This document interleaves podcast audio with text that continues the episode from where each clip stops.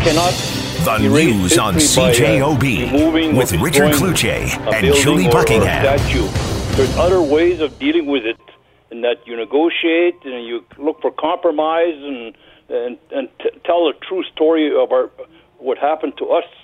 But in terms of statue, uh, I, I disagree with any use of violence or destruction. There are different ways of removing it by replacing with something positive. Joining us live on 680 CJOB from the University of Manitoba, where he teaches in history and native studies, is Sean Carleton. Professor Carleton, thanks so very much for joining us. Hey, thanks for having me on. The Macdonald I learned about in school was a national hero, somebody that united this country, that built this country, that patriated the West, and ultimately hanged a traitor. Since then, we've come a long way. Tell us about the course that you teach at the U of M.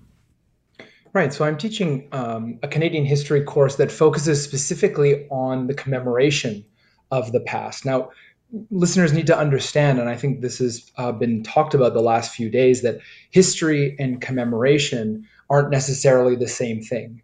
The com- commemoration is the deliberate marking of specific aspects of the past uh, that we uh, that convey certain values or um, meanings that we want to um, aspire to, right? They, they are bringing certain people or events that we want to remember.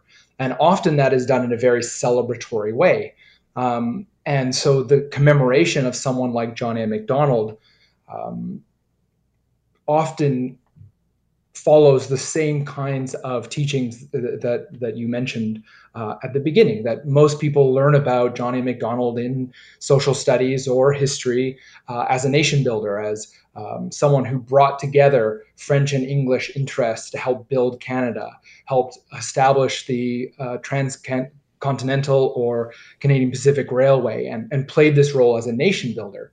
Um, and that is, in fact, true. He was a nation builder. He played a, a pivotal role in building uh, Canada. The the thing that you don't learn about social studies in social studies or history class is that to do those very things, Macdonald also played a role as a nation destroyer, right? To build the CPR, uh, to create uh, the the country of Canada.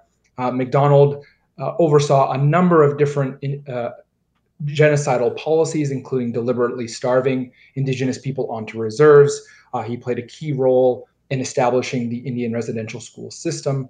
Uh, and all of um, these policies sort of uh, tried to suppress Indigenous people, uh, Indigenous nations, to build up a new nation. And the problem is, is that we really in Canada learn one side of Macdonald and not the other. And monuments only commemorate one part and not the other. And so currently, um, since the Truth and Reconciliation Commission in 2015, Canada has been forced to to reckon with this more of this more complicated understanding of the past. Uh, and, and my course uh, invites students um, to to understand what is at stake and, and what we might do uh, in this so-called era of truth and reconciliation with many of these kind of more complicated monuments. And it goes far beyond monuments. Of course, there are, are street names that are controversial, even Bishop Grandin, which isn't very far from where I sit right now.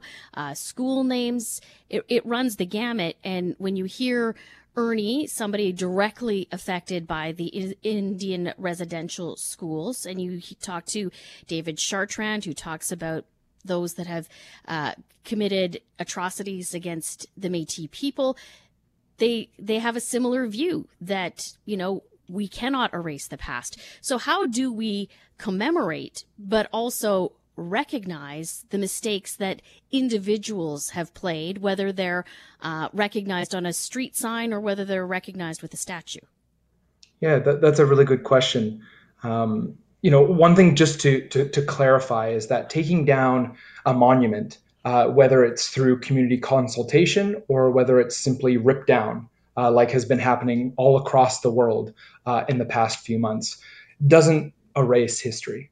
I have to really clarify that. Um, the Macdonald statue uh, came down in Montreal on Sunday, and I'm still going to teach about him in my course. Uh, he's still going to be in the history textbooks. He doesn't erase from history. What taking down a statue does is say, this particular figure does not deserve to be uncritically celebrated in public spaces.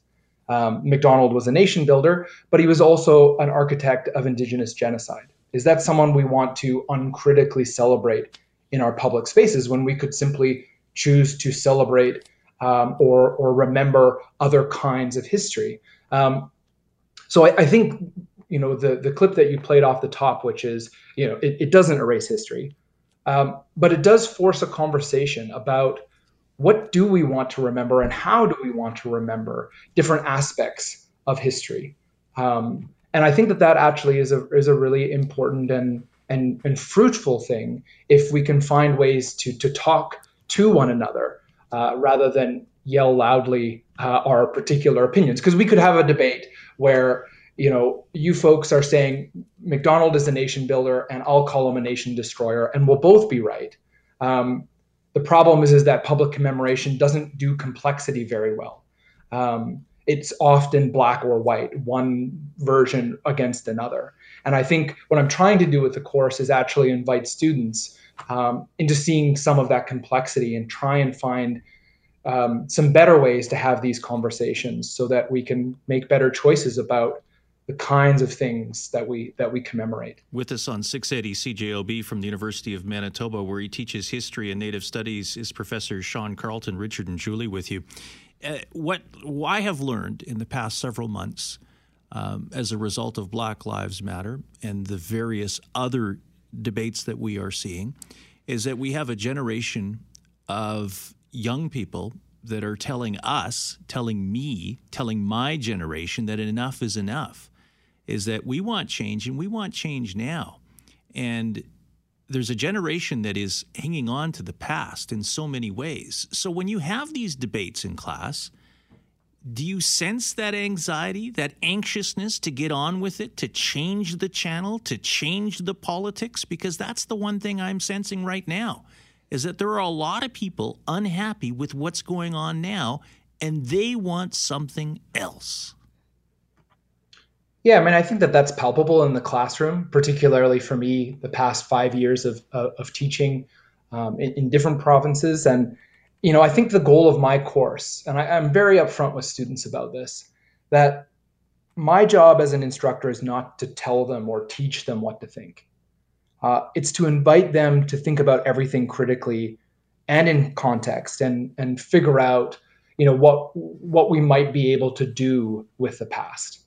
And I think that what we're seeing right now is, regardless of whether you are in favor of the Macdonald statue being ripped down or toppled or not, I think as a historian, this is an interesting moment, an important moment where people are actually having conversations about the past, that they're confronting perhaps gaps in their knowledge about Macdonald's real history, not just the whitewashed version that we learn in high school that's supposed to make us feel proud.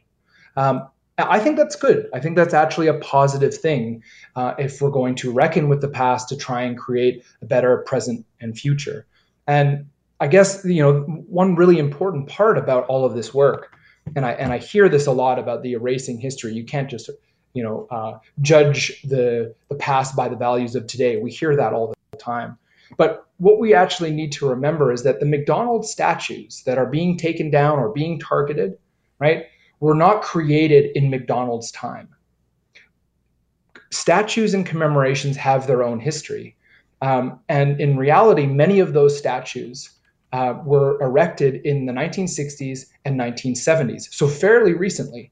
And the reason that they were erected were politically motivated.